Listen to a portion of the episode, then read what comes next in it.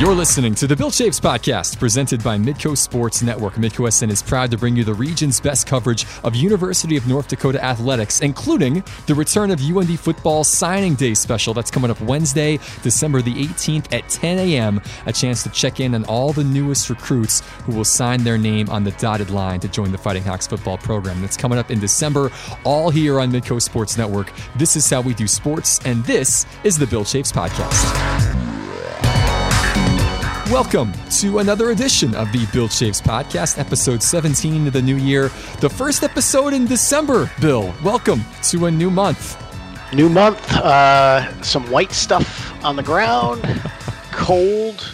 Driving in this morning, we were in single digits uh, when I was in the car. So, uh, winter is upon us, Alex. Winter yeah, is upon us. It's amazing just the transition, even from last week to this week and how it really does feel like, yep, Christmas is coming, December's here, the change in season is official now. The any remnants of fall have been long left behind us now. They're gone.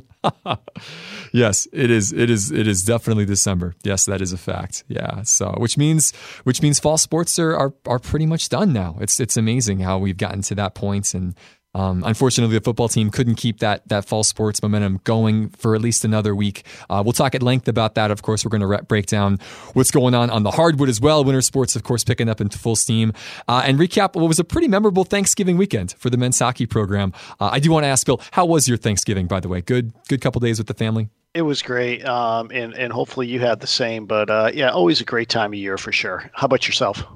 It was good. Yeah, we had um, a couple of sick kids. Unfortunately, we had to power through. But uh, other than that, uh, it was it just it's just so good to be around family. It's just a special time of year to to give thanks and to enjoy a good meal and enjoy company of, of people that you love. So no no complaints and some pretty good sports to be able to take in.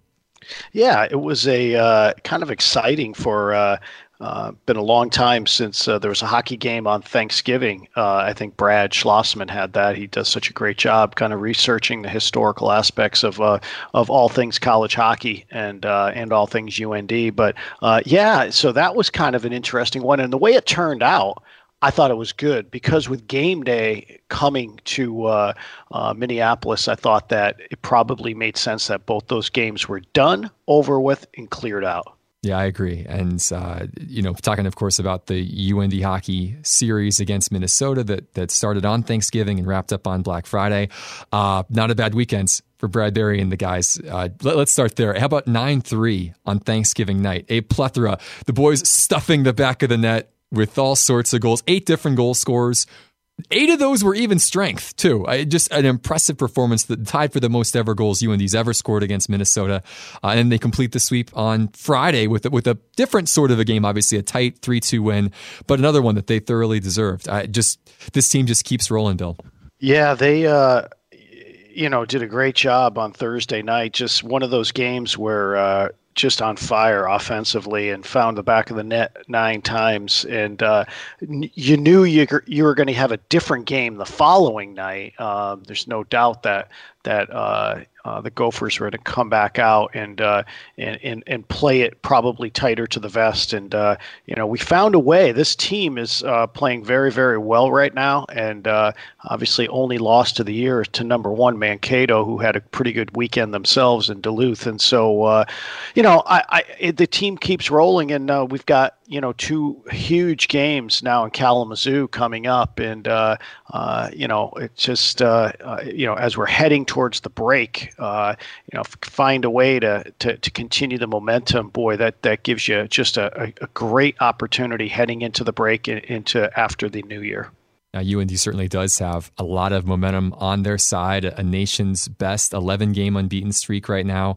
By the way, the, the sweep of the Gophers, just the third sweep of Minnesota in Minneapolis since the 1979 80 season. Everything seems to be clicking for this team. And you mentioned Brad Schloss had a great article this past week, uh, just talking to the guys about how, you know, for some of the, like, why is this team playing so well? And Colton Poolman just summarized it basically by saying we, we just really enjoy playing with each other and we're having so much fun right now.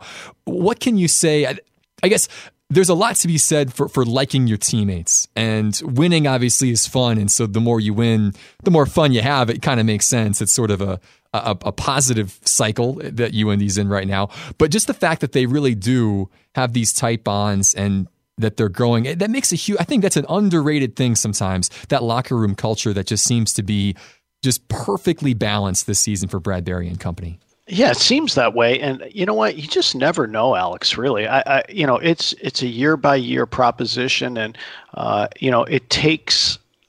You know, I, I, had some sort of consultant come in at one point in time, and uh, talking about an administrative team, and I'll kind of get back to, I guess, the locker room. But anytime you change one person, you have a new team.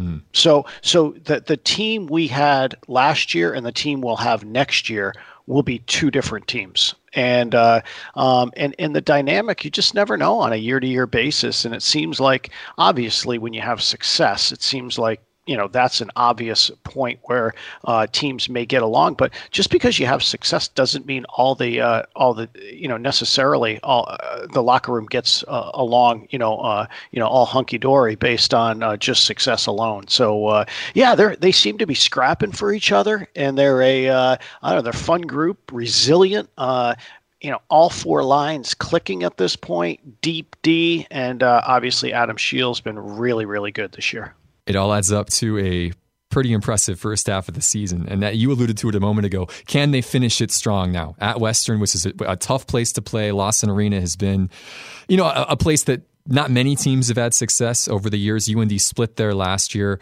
Uh, those games, just as a reminder, this Friday, Saturday at six o'clock Central Time because that's Eastern Time Zone. So just a little bit earlier as you set your uh, calendar accordingly.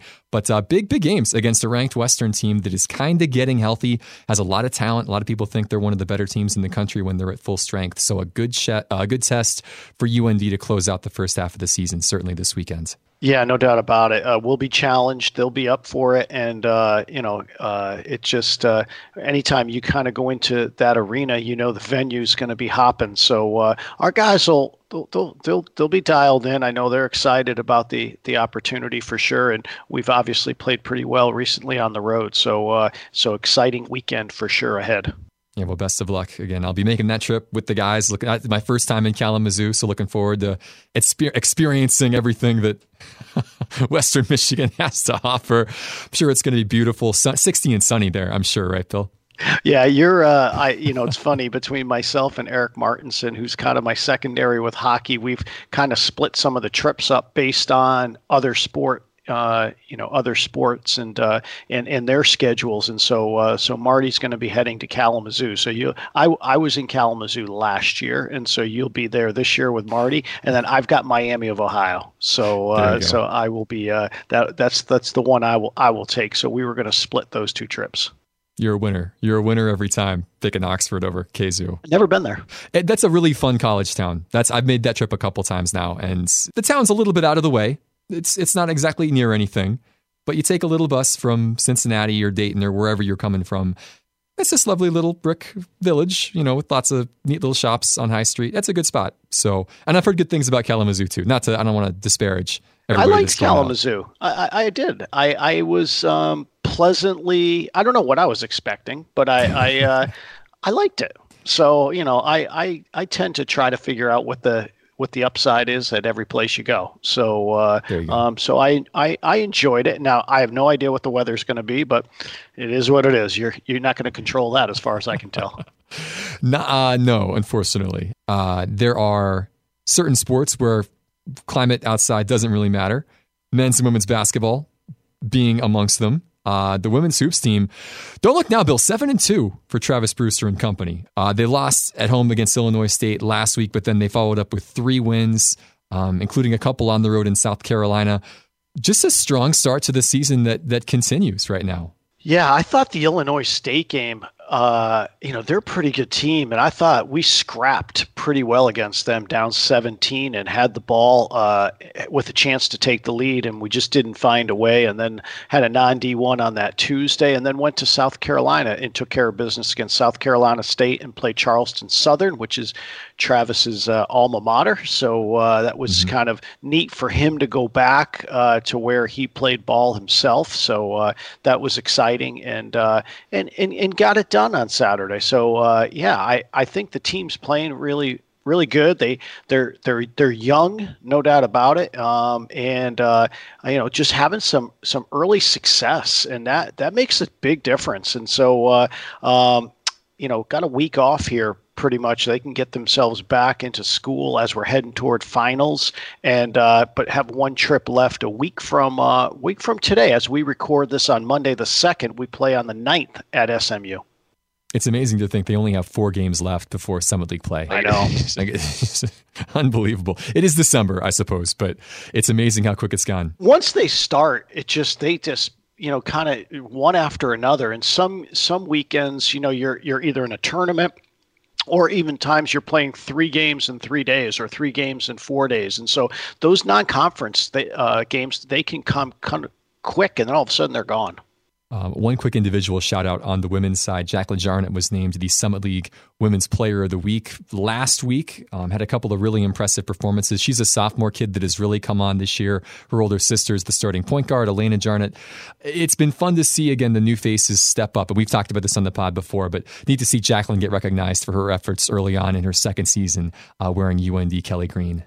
Yeah, she's really uh, taken to, uh, or she, I should say, she's grown into, I think, the role of uh, uh scorer, and uh, you know, it's been a nice job on the boards as well, and kind of a long, you know, lefty, and it's just uh, she's just done a nice job, and she's been kind of a go-to for us on the on the perimeter, and and then a sneaky and crafty inside, and so she's kind of that inside-outside dual threat. Yeah, averaging 11 and 7 through non conference play. Jacqueline, pretty impressive stuff. So, one of a couple players in double figures over the course of the season so far for the women. On the men's side, a kind of a similar story this past week. A lot of games in a short period of time. Uh, they take care of business last Tuesday against North Central, then go on the road and pick up wins against Florida Gulf Coast and Georgia Southern, and then lose a heartbreaker to Campbell just the other day. But uh, the team's four and five now. You can see Paul Sather's team starting to pick up a little bit of traction as this non-conference season has moved along. Yeah, wasn't able to uh, pick up the feed as I was in Louisiana with the football team, but uh, but certainly uh, you know talked to Paul and and and, and certainly uh, uh, have uh, you know gotten some accounts of how we played and I thought going down there, you know, always difficult in a in a well, three games in three days is is, is difficult, especially the way it was spread out, Alex. It wasn't like you were playing seven o'clock at night, seven o'clock at night, seven o'clock at night. It just kept getting it kept getting shorter actually. And so you kind of you, you played and then all of a sudden you had less than 24 hours and then less than 24 hours again. And so uh and, and that's not an excuse by any stretch because Campbell actually played the game after after us on Saturday. So, but you know, all that to be said, played a pretty good game against them, and they're they're traditionally pretty good team in the Big South. And so uh, um, to lose by two, kind of uh, down the end of uh, down the end of the game uh, was was a tough one. But I think there's a lot of positives we're going to take away from this weekend as we're heading towards a kind of a Big Sky road trip, if you will, kind of a Montana, Eastern Washington. Even though that's not necessarily the teams you play on that stretch, but actually it's probably a little bit easier, to, quite frankly, to go to Missoula to uh, to to Cheney. Moscow, Bozeman, Missoula, Cheney, wh- whatever. E- either way, it's it's a little old school. Montana coming up on the sixth, Eastern Washington coming up on the eighth. Uh, we always say that, but anytime you know, this is the Big Sky Summit League Challenge, anytime you're playing these sorts of teams where there's a little bit of familiarity and you sort of know the, the caliber of opponent, it is a good litmus test to see where you are with, again, just a month before the Summit League season gets started. Well, two things by playing these two, uh, and again, uh, recalling Eastern uh, woulda, shoulda, coulda been in Grand Forks, yeah. but because of our scheduling, I, I would say um, where where scheduling was when we kind of picked it up after Coach Jones departed, it just made more sense to to to to push Eastern uh, to a future date at home in Grand Forks, and so we'll we'll kind of do that that sort of double uh, that double dip of games uh, with one day in between. Now, these two teams uh, have been at the top of the barrel in the in the Big Sky. The last two years, they've played in the Big Sky Conference Championships, where Montana's won both of those, and so and then Eastern was uh, picked uh, to to win the Big Sky this year, and they just came off a big win at home against Belmont. So, uh, so it, it's going to be uh, it's going to be a challenge, no question about it. But I think this this Florida this Florida trip will help this team tremendously, and uh, you know they'll get back and uh, and unfortunately have to get right back on the road. But then after that, they'll have some time in Grand Forks before then really kind of maybe a last final couple of games against uh, Nebraska and Oregon State before we head into Summit League play. Yeah, it's a good stretch. This will be a really testing month, uh, uh, but a good month of December, certainly to have a good balance of top caliber opposition, some road trips in there, but then also some time just to practice and, and be at home and have that one home game against Northland sandwiched in between uh, this big sky road trip and then taking on a couple of Power Five schools. And then, yeah, before you know it, January the 2nd at Denver, Summit League play gets started. So, uh, here we go. and then that'll be just, uh, you know, uh, obviously two, two and a half months of just some fun ball and uh, all leading up to Sioux Falls, which again, last year was the first time I was able to, to go to the Summit League tournament. And uh, I guess my first, uh, I guess, shout out to the Summit League and, and what they've done and accomplished in Sioux Falls as far as the tournament is concerned. you know, if you're thinking about going, I think it's, it's a basketball almost paradise down there in, in a sense between both genders playing Uh, you know, if you're thinking about going, I would highly encourage it. It is a lot of fun. Yeah, that's that's a special tournament. So again, it's still a ways away. Of course, we're four months away from that, but tickets I, tickets I believe are already on sale. So don't don't feel shy about reaching out there and getting that process started. Could make a nice stocking stuffer, Bill. Little summer yeah. tournament ticket. Yeah, I mean, I it, it could. I I like how you're thinking. it's never too early. Twenty three shopping days left. Just just saying before Christmas. Uh, let's talk football really quick. Now, University of North Dakota, of course, making the FCS playoffs for the second time in program history. Got paired up with Nicholls State uh, on the road, had to go down to the Bayou and, and take on Nicholls in Thibodaux, Louisiana. And this was one of those games that, you know, was was close, and there were moments there where it looked like North Dakota was going to either you know pull within three or pull within four or, or make this you know a one score football game and it really was a one score game for the majority of this and they just couldn't seem to find that that play to get them that much closer and in the end uh, Nicholls gets a late insurance touchdown and ends up pulling out the victory 24 to 6 uh, you were down there in Louisiana, Bill. Just kind of talk me through what you saw and what the, you know, what what the game was like from your perspective. I think you know you, you probably uh, hit it. Um, you know we we needed to make it, or or better better yet, maybe string a few plays together. And for whatever reason, we just weren't able to do that. And uh, um, all the way down to the fourth quarter, Alex, where maybe we are getting inside of eight minutes and uh, and down 17-6, but driving and, you know, if you find a way to put it in the end zone there and you make it 17 13 with about, let's just say, six plus left, boy, you've got a shot at that stage of the game. And uh, unfortunately, there was a tip ball and then uh, uh, an interception, and uh, and that was really about it at that point. You know, at that stage, I thought Nicholls did a pretty good job of just kind of churning out the clock and uh, and, and, finishing out the game. But uh, yeah, I you know I, I I'm sure our guys were incredibly disappointed that they weren't able to you know kind of just make that play or get ahead or get within a score. And um, but you got to give Nicholls Nicholls credit, here's where you have to give them credit, is that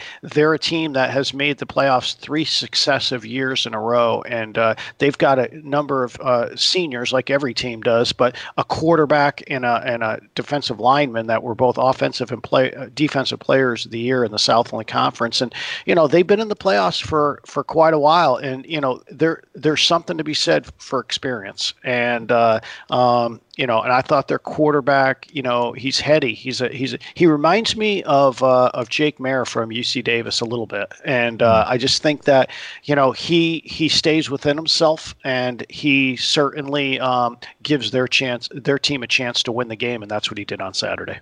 Yeah, in the end, like you said, just a couple plays here or there end up being the difference in this contest. Nicholls, who has a good ground attack, were able to put up 316 yards on the ground, and it helped them run the clock out towards the end. And there were moments where, yeah, UND struggled to slow them down, but at the same time, you know, this was even though it was a 24 to six final score, it was really anybody's game for the vast majority of this contest. And 17 seniors playing their last game for UND. It's always tough to go out like that, and you know, you know, they would have loved to have at least one more game and another shot at North Dakota State, but that's uh, that's the way it goes. Sometimes someone's got to win and someone's season has to end, and so tough, tough one for UND to finish on. But again, a great season, another seven win campaign, another trip to the postseason, and like you said, you mentioned a moment ago, Nicholls State was a team that had postseason experience and knew what to do with it, and now North Dakota you know, it had been a couple of years, and the guys that were seniors were freshmen back then when they last made the playoffs. Now, this whole team has experience rolling into next season, moving into the Missouri Valley. A lot of optimism for this group, even though they've got some key guys to replace, that the future certainly can be bright for Bubba Schweigert and company. I agree, Alex. I, you know, we, it, it, here's the good news when you are doing some things historically, such as the senior class, where you've made the playoffs now twice in the FCS era, that's a big deal. That is a really big deal. And so, you know, they did a great job, uh, certainly leading us back to the playoffs. And um, here, here's a stat for you 126 FCS teams in the country. We're one of 25 that have made the playoffs twice in the last four years. Wow. Hmm we're we're in the the the conversation of where we need to go. Um, six schools have made it all four years, so six of 126. So to make it every year is is rather unique, and that's where we're hoping to head. Right? I mean, that's that's the the whole thought process is that if you can get in. Um, each and every year, or three out of four years, then you then it's just about having that special season going on or you become a seed or or something happens or you get the right draw. You just have enough experience. I whatever all that is that's i think how you kind of go forward with this and obviously home playoff games make a difference too and you know if we were at home versus not not lost on me if if that were the case um, you know i mean there might be some that think it's lost on me, but it's not lost on me. That that home games actually make a difference, and we've got to figure that piece out as well. And uh, but there's opportunity as we go forward. Yeah, and we talked we talked about this last week too. I mean, this is certainly you and you made a strong effort to try and have this game at home, and it was obviously difficult going on the road because the conditions down there were not great, right? I mean, it was it was hot and humid and a vast a vast change from what the guys have been used to over the last couple days. But I expected it to be more humid. Mm. I'll be honest with you. So so I, I don't think the weather was was that a big a deal. I think the actual uh, yeah, I mean you're just in a different environment. I mean, uh, you know, I think the game is the game for sure, but uh, uh, but you know, we had pretty decent travel down there, and uh, no no doubt, Nicholls is kind of tucked away, so it's uh, it's not the easiest place to get to, and so uh, but but all those things to be said, I think you're wired as, as, a as a program and as a as a team and as a group to go on the road and, and do your thing. And uh, and so I, I'm not so sure that was the issue. Certainly, you know, a lot was made of our locker room facility, and it's very temporary. And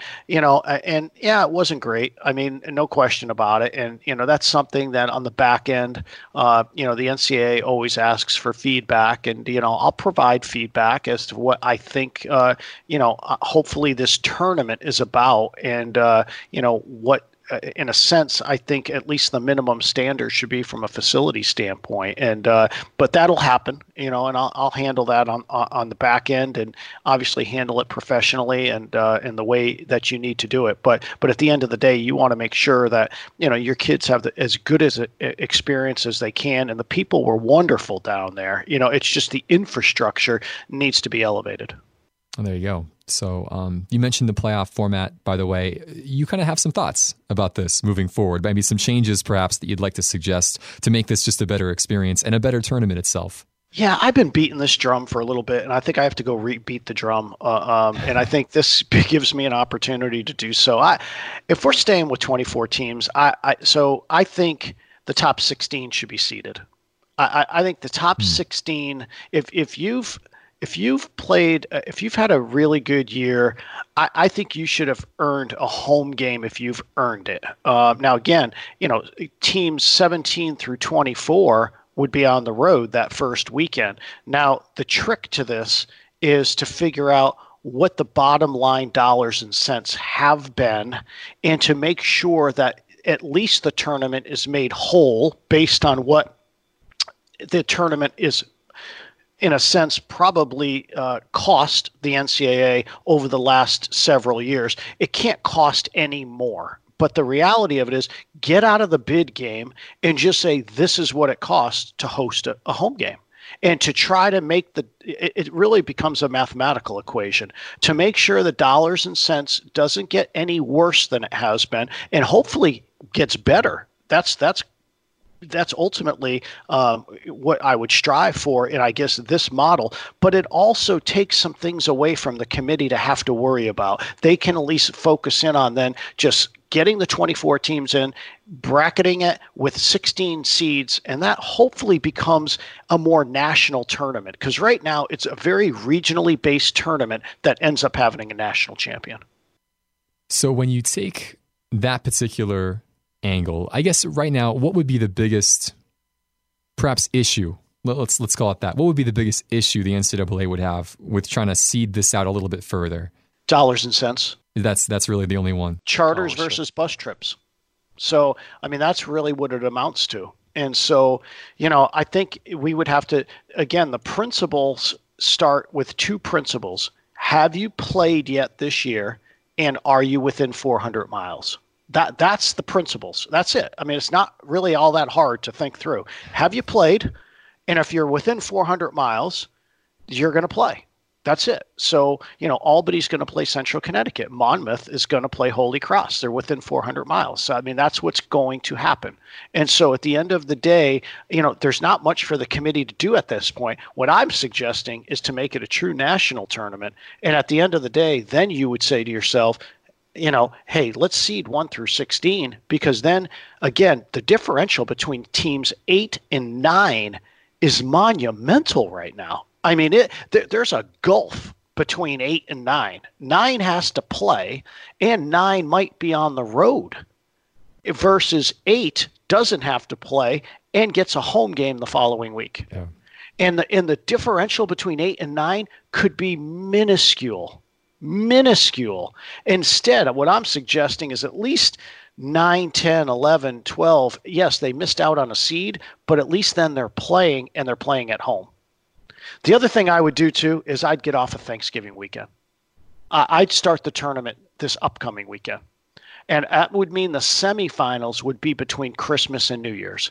If you're a semifinal school hosting a game, I can tell you from experience, your community is excited, mm. and you will draw people. those two those two communities will draw during that week because they're going to be excited, and I think it provides then every team that gets in the tournament, they get one week of a breather after a long regular season. But to flip it and turn around, one, not even know if you're going to be hosting or not.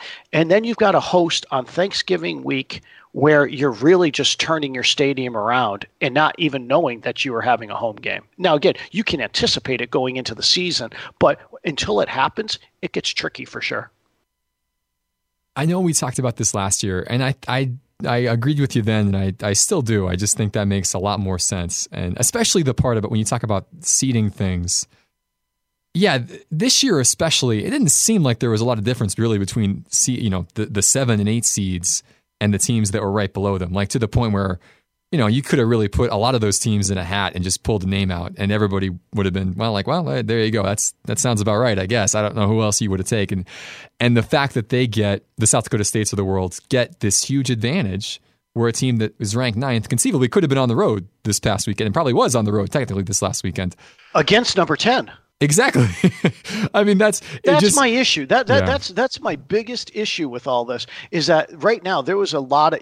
I think most people that follow FCS would say North Dakota State and JMU probably have separated themselves this year. I think I think one and two, and then there's a little bit of a gap, and then there's really three through probably like you were saying maybe three through ten but two two schools were not going to get that seed and and and obviously a couple were. And so the, the differential becomes monumental uh, almost to the point where you start scratching your head and saying is that really what we're doing at this point? And, and it just seems odd to me. So i think there's a fix to it but there's a financial equation that we've got to come up with to make sure because that's the very first thing that's going to be said well well what's that going to cost? And so mm. and there's not unlimited dollars. And so we have to kind of figure that out so if uh, one last thing on this, and then we'll move on. How does this happen? Like how do how do how do you how does change in this particular arena work? So I think someone like me has to at least put put it pen to paper and, and I've done this previously and I I'll, I'll, probably maybe do it 2.0 at this point and it needs to go to the football committee they need to at least think it through and then the football committee would then go to the football oversight committee that uh, that's part of the council so the council has seven different uh, subcommittees that report to it and they meet like four times a year but it would have to go to football oversight and then football oversight would have to weigh in on it so it here's the deal as I like to say this metaphorically all the time, it needs to come into the football oversight baked. Like yeah. it has to be out of the oven, cooling, and they have to be able to cut the pie and take a piece. Because none of it all of it has to be thought through. All the questions all the variables have to be thought through. And the very first one is well what's the differential i guess financially? And really it needs to be better than what it is right now. Like the bottom line needs to we need to say like if you're hosting then this is what it costs to host and that's that's just the rules of engagement. That's the cost of being in this tournament. And as opposed to getting into the the weirdness of bids and not knowing then who's going to host and it, it, that could help i think the the committee a little bit. And then they get focused in on you know who should be 1 through 8 and then 9 through 16 and then ultimately obviously who the other uh, 17 through 24 are. Well if you need a petition signs just let me know happy to run that around. We'll go, we'll go door to door around the dorms or whatever, whatever we need to do. Cause that's, you're right. I just, it's, it's when you're trying to decide a national champion and this is, you know, NCAA division one, it just seems like that we're not doing it the best way. And I think the, your proposal seems to make a lot more sense, but that's, you know, that's just me. It's a regionally based tournament that crowns a national champion. Yeah. That's what it hmm. does. And and it and and depending on in some years it may go your way, and some years it might be more difficult.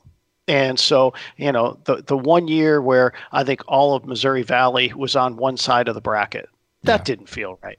That wasn't great. that wasn't great. And so, you know, but the the committee only can do with what they can do based on the principles they're given. So it's not it's i'm not uh, by no means should this ever be construed as i'm questioning the committee. They're doing exactly what they should be doing today based on the principles they have to work with. It's just the principles need changing. I would suggest the structure of the playoffs need to be thought through. So there you go that's some homework assignment for me i'm going to dust it back off and he's going to be he's back so it's all it's all good there you go. Good. Well, that's that's uh it's good to crusades are fun. It's fun to go on these things sometimes, especially when you know that you're right. Like when you know you've got a good proposal and you have something that makes sense that would be better for everybody. Yeah, I, I and again, I I think again, right is relative, but I feel like I do feel this way. It's a long grind for all of these teams, and when you finally make the playoffs, it would be great to have one week just to decompress and for a lot of these these uh, student athletes, they're heading towards finals. Imagine if they had a week where they could just at least catch up, especially if it was Thanksgiving week, where already they are going to have some time built in. They could actually decompress a little bit, kind of figure out their school life, their social life, and then they get back into it. Now, you, the argument could be if you're a top eight seed, you're going to have two weeks off. Eh, I, you know what? I, whatever. I mean, bowl games bowl games you have four or five weeks off you know your first game of the year which is ultra uh, important you had like 30 weeks off so i mean i i, I whatever. I, that doesn't get me. Uh, here's the deal. I guess maybe we should put an option in there. If you don't want to miss two weeks, I guess you don't have to be a seed. You could decline, I suppose. Yeah, we could decline, and then you get rebracketed as a non-top eight seed. I would say that probably folks would begrudgingly become a seed. I can't imagine too many schools out there would decline the option just to waltz into the second round and host a game. But if you want if you want to write that in as a little addendum in the bylaws, just to give them the option, I would want to do that because I would think there would be some conversation about having two weeks off and that yeah. and and when a, when a seed loses to a school that comes in and they've had two weeks off there'll be sadness that they were off for two weeks. And you know to me you had an opportunity then prior to the tournament to decline the two weeks. And so there you go. Just trying to make everybody happy.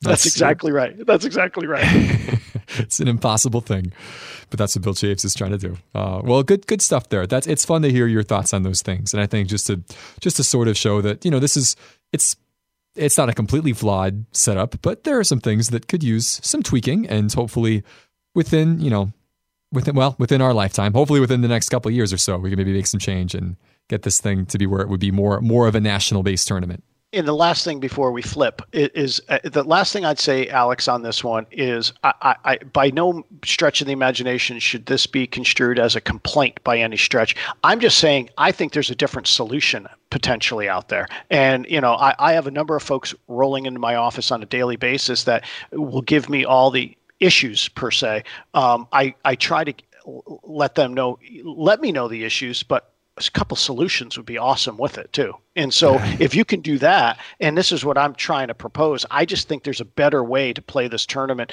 for a better experience that becomes maybe a more true national tournament. Hmm. Best of luck to you as you go forward with this new pursuit. Let's go. Let's go, Bill. Here we go. Yes, here we go. Here we go. I love it. Fired up. Fired up here on December the 2nd. Perfect. Good. Uh, anything else going on yeah, from a from a uh, Bill Chaves desk perspective? Anything else you want to chat about from a UND NCAA preview? I don't think so. I think we're good. All right. Well, let's flip flip the record over to the B side. Uh, week two of Jose Mourinho, the the era the era of good feelings. Love it. Just, keep, just keeping you. it rolling. Told you. And and wait till we go to Man U and we take care of them for Jose. Yeah. I mean, we, we, I mean, we go Wednesday and, uh, you know, I mean, I, that's a tour. I mean, it's, it, Dele Alli's found new life. So he's got him rolling up. I don't know. He, that's as far, far up the field that I've seen Dele Alli in a year. well, you know, it's amazing, right? This is it's so funny because it's the opposite of what you'd expect from Jose Mourinho coach teams. Like they're just playing free and loose and it's obviously led to some interesting finishes where I think both of these games they led 3 nothing and then 3 to 2 ended up being the final score, but hey, I mean, winning matches, scoring goals, getting some of your players that had previously maybe I don't want to say given up, but looked like they were shells of their former selves. All of a sudden, new life. I, who who knows, Bill? Title title challenge on. And and again, not that the uh, you know as I was watching Rebecca Lowe and the two Robbies kind of chat about it.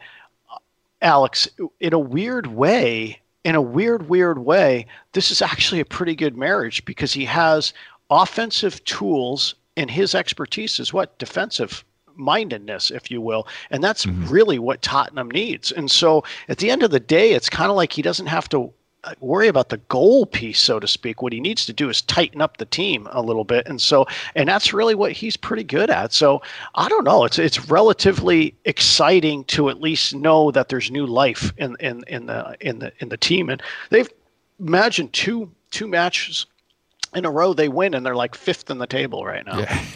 I mean, it's they're all bunched. I mean, they're all bunched there. But I think they can go. To, they can chase some folks down at this point in time if uh, if they if this good vibe keeps on going. Certainly, nobody's really separating themselves, for at least from that middle path. You know, when you when you're fighting for realistically like third and fourth right now, and, and City obviously drew this past weekend, so now second's kind of open again as well. Leicester, it's Leicester and Liverpool all of a sudden that are separating themselves. Everybody else is in this this mix. But you're absolutely right. There's no reason why they couldn't finish still top four easily if they can kind of maintain this form that they're putting on right now. You mentioned a, a, trip to Old Trafford coming up this Wednesday. We get the joy of midweek fixtures now in the EPL. Just just another thing to put to put on your plate uh, into the busy, the festive period, Bill. The busy festive period fixtures, which are going to start coming thick and fast here pretty soon. But it's uh yeah, it's such a it was an interesting week this past weekend in the EPL. It'll be an interesting Tuesday, Wednesday, Thursday as we get all these extra games coming up congestion, how well these teams stay healthy. All these things are going to make a make a uh, make a big difference in the title run and in the build up to to be a top four squad. Well, the the big one, uh, at least for if, if you're if you're still running, I guess on different fronts too, and you're doing the Champions League for for at least Tottenham in this case, they don't have to worry about playing Bayern. I mean, they're playing them, but they're they could put their you know U18 team out there because it, it's not going to change their what they're going to be. They're going to finish second in that group, and Bayern's going to finish first. So at the end of the day, that match does. Hey, can't lose any worse than they lost with their first team, anyways. I mean, really. I mean, truly. Yeah. So, so there's a lot of pieces to that puzzle. But yeah, I no, it, it's it's it's interesting. Well, here's what I would tell you though, Alex, and I, I think I might have mentioned it on the pod last week. Is they moved the Bournemouth Bournemouth match to kind of I'll call it prime time on NBC just because of the Josie factor. Mm.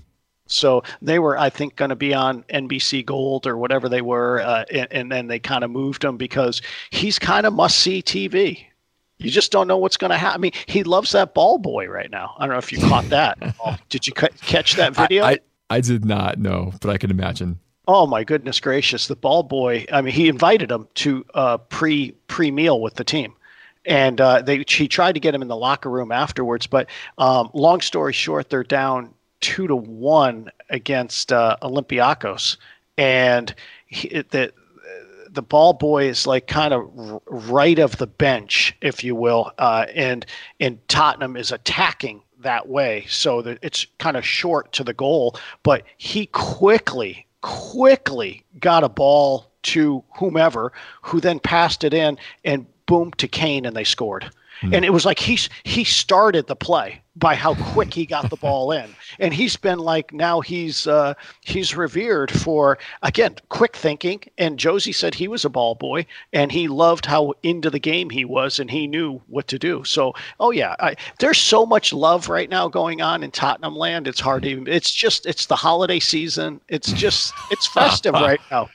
Oh boy. Well, I got Duck Hodges now winning games for the Steelers. I got right. Mason Rudolph on the bench. So oh. there's a lot of things this pod has gotten done here over the last couple of weeks. Bill, uh, yes, well, that's true. This you've really been pulling the strings behind the scenes, and, and things are now all of a sudden just as they should be. I, it's it's amazing. It's it's it's halcyon days for the Bill Chaves podcast right now, especially on the B side. Really impressive stuff. Yeah, how about that? And the Steelers got flexed to prime time. The thing, things are happening right now. The B side did not like Mason Rudolph in the, in the starting role. I have no problem with him being the backup. I really don't. I, I, I kid you not. I think he could actually be an okay backup. But but um, but Devlin Hodges is, you know, he's a uh, again a former FCS player, was a Payton Award winner last year at Samford University, and uh, and he's just savvy. That's all I'll tell you. He's got that little moxie about him, and you can just tell. I, I mean, I, I I don't want to call him Tony Romo yet on the pod, but I guess I am because I said wow. it. So I, I'm just telling you, you just don't know what you got, you know. And I mean, he's he's savvy. So I'm telling you, and their defense is playing well.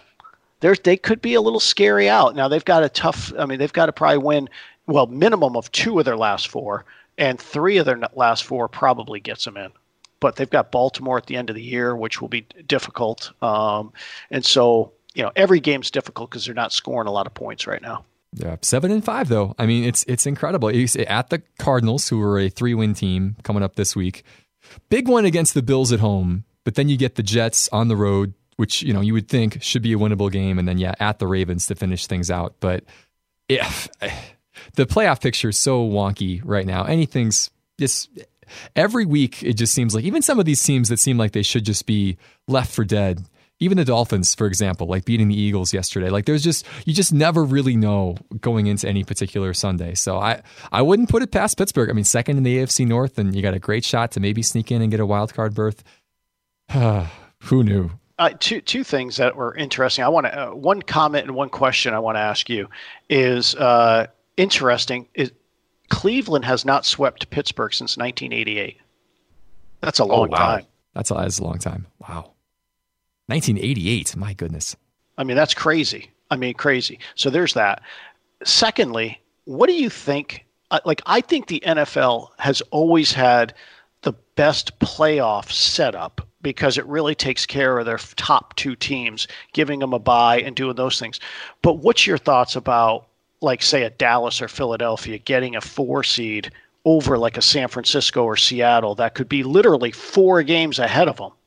I mean, I, it seems like they should rethink that a little bit, shouldn't they? That's the one piece that always seems, you know, it doesn't happen very often that a division winner would just be bad, but that seems to be the case this year. It was, you know, a couple of years ago, I think someone was seven and nine, I think, and won their division. And there was some conversation then, like, ah, should should this really be the case?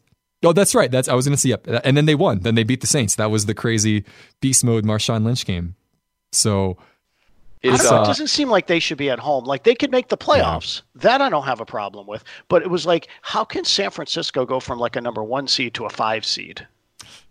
Yeah. And that's what's going to end up happening to some degree. That's what's going to happen to potentially your Patriots if the Bills win the eh, win the oh, division. Oh, I mean, and they could, right? They could. It's it's definitely in play because they're not they're they're a game back right now. Like that's they're a game back. Do they still play the Patriots one more time? They, they do. They play one more time. Yep. So so that's that's a possibility. Like that's what's so nuts. This this incredible run of New England winning NFC or AFC Easts for you know 15 of the last 16 years or whatever it actually is.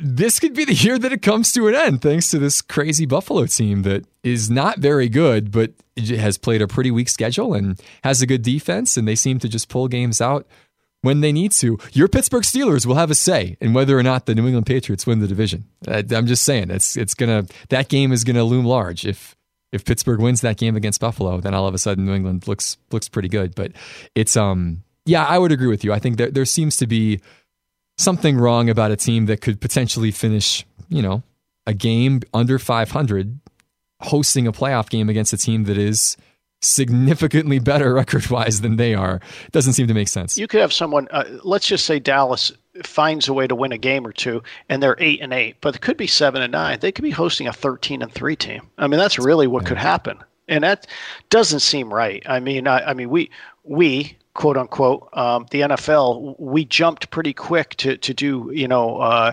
um, video replay for PIs. You know, it would seem like this is actually more egregious, to tell you the truth, to have a team to have to go on the road to someone that clearly is is not had as good a season as as the team that's on the road. And then once you're on, you know, for them, you know, just like Seattle, Seattle ended up winning that game.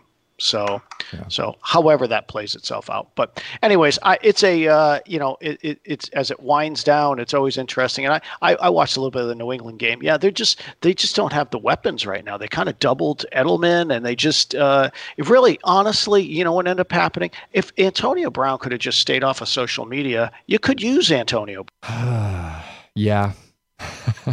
Really, yep. I mean, he, he oh, really could. Sure. If that's if, if Tom Brady had that as an option, I'll tell you what, you'd all be just fine. You might just be just fine anyways, because it seems like we've we've seen and you know we've read this book before. You know the the the fear of you know the the demise of the Patriots, and then there they are with the Lombardi Trophy long ways to go. I, I think uh, now the thing is they're not going to be the number one seed unless Baltimore loses another game, and that's and Pittsburgh that's concern. Them. And Pittsburgh has the fate. You love the Steelers. I'm a huge Steelers fan right now. huge.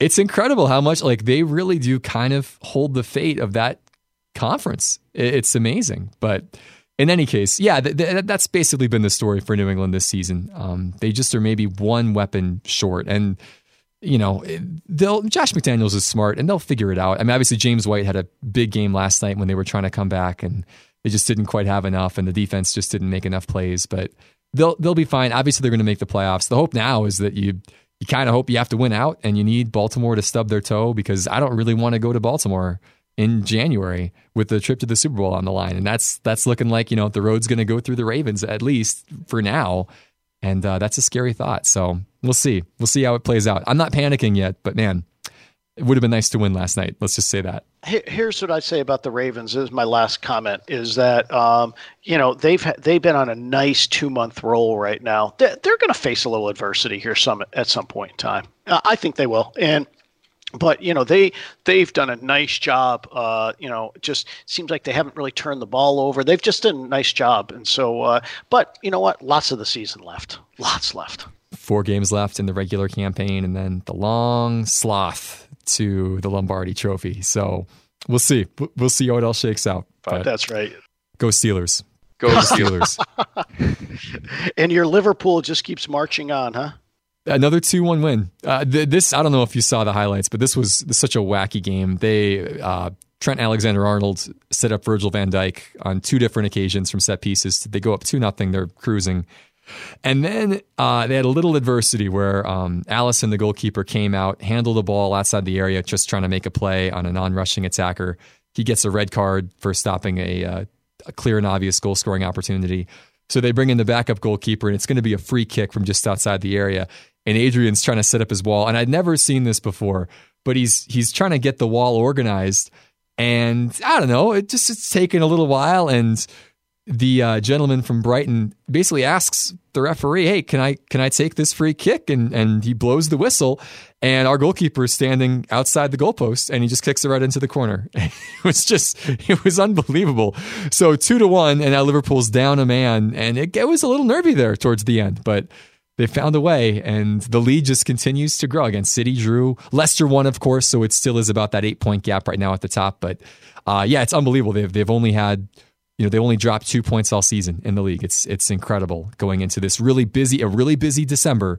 But if they keep this up, I mean, they're just yeah, I don't know. I, I, I they have Everton in midweek, so big Merseyside derby without their top goalkeeper, but uh, if they can win this game, this is a big game. If they can win this match, you know the, you'll be feeling pretty good going into this busy run of fixtures.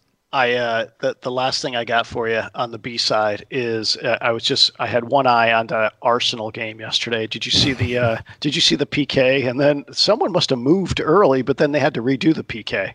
You love a good VAR redo, yeah. Oh, is that what ended up happening then? Uh, someone maybe got too close or or got into the 18 or something or, or, uh, where do they where do they stand where do where do, where do the guys have to stand when or or be behind the 18 you've got it yep outside the 18 yard box yep and if you go before the ball's kicked if you infringe upon the 18 yard box it's a redo yep that's a miss for the guy that got in there early it's it's tough, and especially now with VAR, like you don't get away with that anymore. You used to be able to pretty much just run in there, and they'd never blow it dead.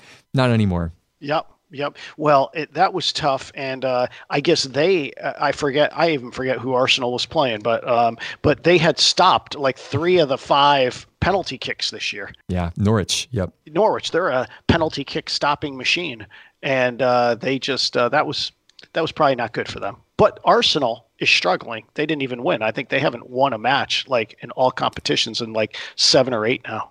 Yeah, it's been a while. Yeah, the uh, the Arsenal fans around us. So their their manager's been fired. That was the big news from the weekend. So Unai Emery's out. Um, they've got an interim manager in there now.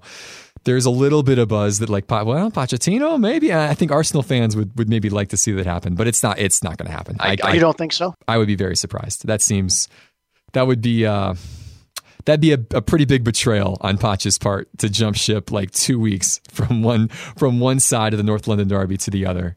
Uh, that's almost unforgivable. But I don't know if he's that. I don't know if he's that type of guy. I think he wants to go back home to Argentina, spend some time with his cattle ranch and his horses, and just be away from it all for a while. I agree. He's got the rest of the year to kind of figure it out, and he's going to have his pick of the litter. He's such a good coach, and so you know. And now the other thing is, I guess, and we talked about it maybe last week. If Bayern wanted him, you'd have to think about it, right? I would say so. That'd be that'd be the one that would that would get me perked up a little bit. I think that that's such a good job. I mean, you have all the money you want. Anybody in Germany wants to play for you. You're going to win that league going away. Yeah, I mean, a lot of pressure, but pretty pretty good situation. No doubt, yeah. no doubt. Well, hey, busy week. It's always a busy week, and uh, we're uh, kind of heading toward uh, obviously uh, Christmas, but uh, lots of uh, lots of things on the docket for us from a, a, student athlete standpoint. They're heading towards finals, but we still got a few games to go, so should be exciting as we head into this week. Yeah, always is, always is. Bill, happy December to you. Enjoy it. Thanks, Alex. Appreciate you. Bill Chaves. On behalf of Bill, on behalf of Cassie Niles, our producer, I'm Alex Seinert. As always, thanks so much for listening. Enjoy another full week. Happy December to you, and we'll chat again in the near future.